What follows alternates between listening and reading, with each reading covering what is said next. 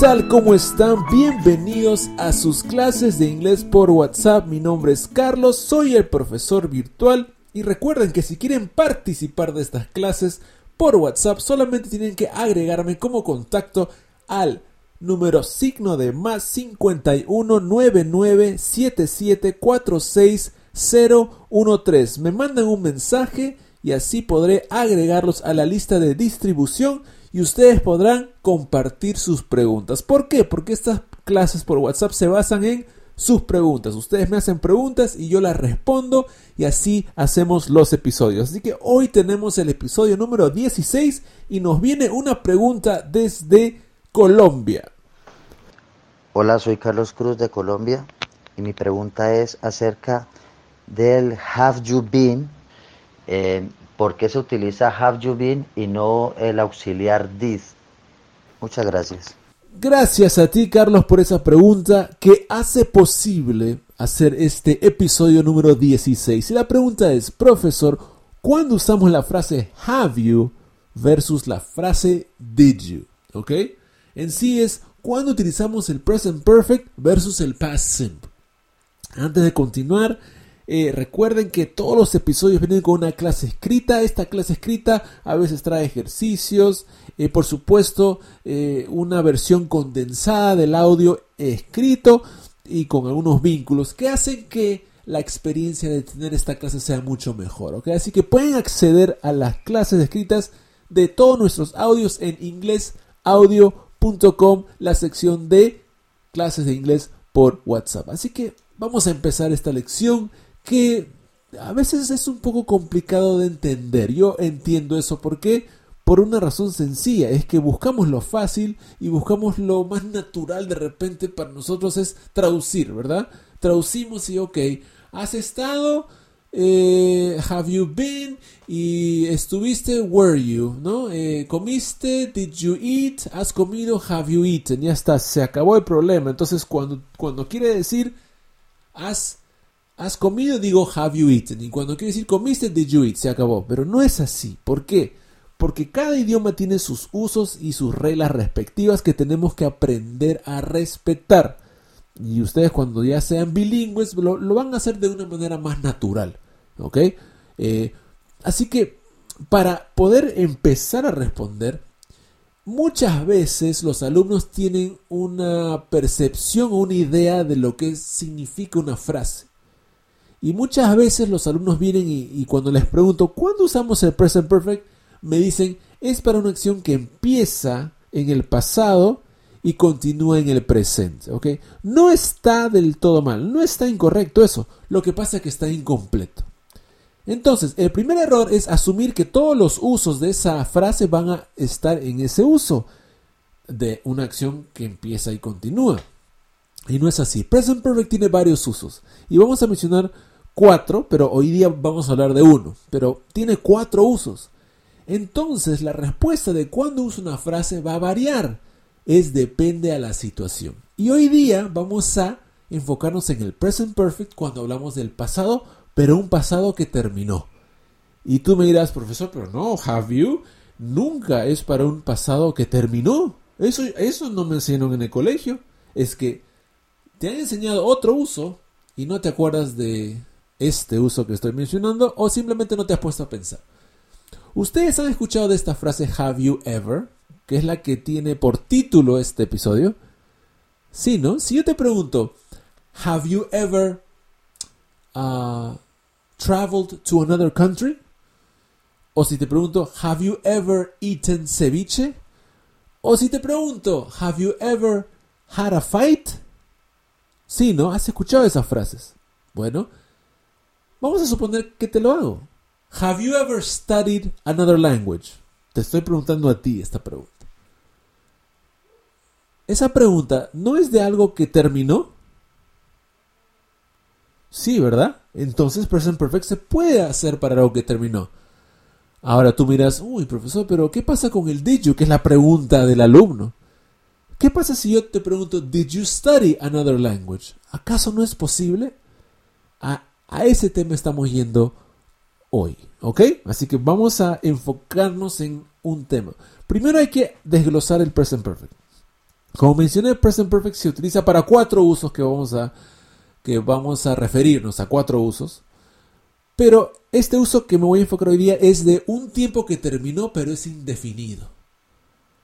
¿Qué significa eso? significa que nos vamos a vamos a mencionar una acción con un poco de contexto, pero nunca refiriéndose al tiempo en que pasó ese. Si yo te pregunto, ¿Have you ever eaten ceviche? Que es, ¿no? ¿Comiste alguna vez ceviche? Yo te estoy preguntando por tu experiencia desde acá, desde, desde hoy hasta que naciste, o desde que naciste hasta hoy, que es lo más... Ok, desde que naciste hasta hoy, mi pregunta es, si comiste ceviche, entonces estoy explorando, estoy viendo por tu experiencia. Eso es un pasado que terminó, pero sin tiempo definido, que sería definite, no, sería indefinite action in the past, finished, finished indefinite action in the past. Esa es la definición del uso del present perfect para este tema. Es muy bueno para, por ejemplo, cuando conoces a una persona y quieres preguntarle si ha estado en tu país antes. Have you been to my country before? Entonces exploras, investigas, buscas si ha hecho esa persona esa acción en toda su vida.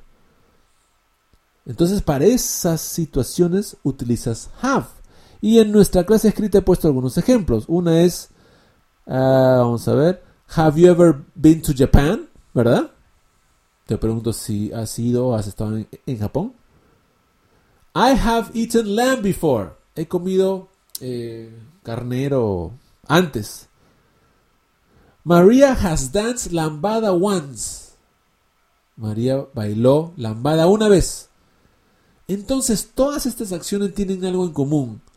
Se están refiriendo a la experiencia de hacer esta acción pero sin definir el tiempo y sin enfocarnos en un punto definido. Y nos sirve de mucho porque abre conversaciones. Qué lindo es cuando viene y te dicen, oh, ah, have you ever uh, visited my country? Entonces preguntas, oh, have you ever been to Buenos Aires? Entonces investigas. Have you ever had problems with the computer? ¿Has tenido problemas con la computadora? Quiero investigar. Nos sirve de mucho el present perfect con el ever y el present perfect para este uso. Entonces, ahora vayamos al did. ¿Ok? Did.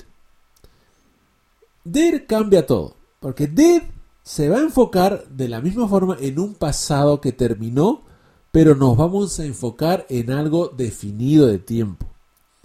Para esto usamos palabras como last year, yesterday, two months ago. Entonces, en los ejemplos que puse en la clase escrita, Did you go to, the, to Japan last year? Fuiste a Japón el año pasado. Definido. Entonces, es un pasado que terminó, al igual que Have you ever, pero es definido. Entonces, ahí no podría decir present perfect. Yo no puedo decir Have you been to Japan last year? No puedo. Porque para eso está el past simple. En nuestro siguiente ejemplo era I ate lamb when I went to France. Comí carnero o cordero, como se diga, cuando fui a Francia. Entonces, cuando fui a Francia ya se está refiriendo a un punto definido, entonces uso past simple. Y en la última, Maria danced at the party yesterday. María bailó en la fiesta ayer, ¿verdad? Entonces ahí utilizo past. Entonces, para responderle de una manera que se entienda enfocándonos en una acción que terminó, ojo con el uso, porque hay otras, hay otras funciones y hay otros usos de present perfect que tardaríamos más de una clase y más de una hora en explicar.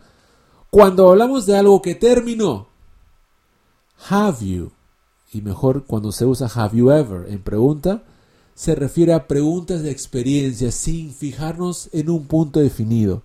Y did you es para algo definido, algo puntual. Entonces quiero dejar algunas recomendaciones y o conclusiones. Siendo la condición que te está refiriendo a un pasado que ha terminado, ojo. Si ustedes quieren preguntar algo específico, siempre utilicen did. Por ejemplo, what did you eat in the morning? Did you buy anything last night? Entonces siempre hay lo específico. Pero cuando quieren hablar de algo que no es específico, que es en un tiempo indefinido, quizás quieres abrir una conversación. Hey, have you ever listened to, I don't know, Guns N' Roses? Entonces abres la conversación. No te estás refiriendo ayer, anterior, ahí utilices have you. ¿Ok? Así que esas son mis recomendaciones. Sé que es una clase un poco difícil de entender porque Ustedes saben que es a través de WhatsApp, a través de, del Internet. A veces no puedo escuchar sus preguntas, pero sí puedo atender sus comentarios. No olviden que ustedes pueden mandarme sus comentarios, sus audios, por favor. Mándenme sus audios con más preguntas de esta clase, hagan preguntas de otras clases o hagan nuevas preguntas. ¿Por qué? Porque si ustedes no me mandan sus preguntas, no puedo hacer episodios. Hay personas que me dicen, profesor, eh, ¿por qué no mandas más episodios? Bueno, porque no recibo preguntas. Y hay otros que me dicen, profesor, te he mandado preguntas pero no has hecho un episodio. Es que a veces hay clases que no se acomodan a esta forma de enseñanza. Ah, hay preguntas que también, por ejemplo, este, no requieren de una clase tan grande o simplemente el profesor está intentando encontrar algo, un tema que pueda captar la atención de más personas, ¿ok? Así que sigan mandando sus preguntas, sus comentarios, sus sugerencias y también en la página de Inglés Audio también comenten, dejen sus comentarios para que otras personas puedan debatir, ¿ok? Eso fue todo por este episodio, thank you very much, así que eso fue el episodio de Have You versus Did You. Gracias, thank you.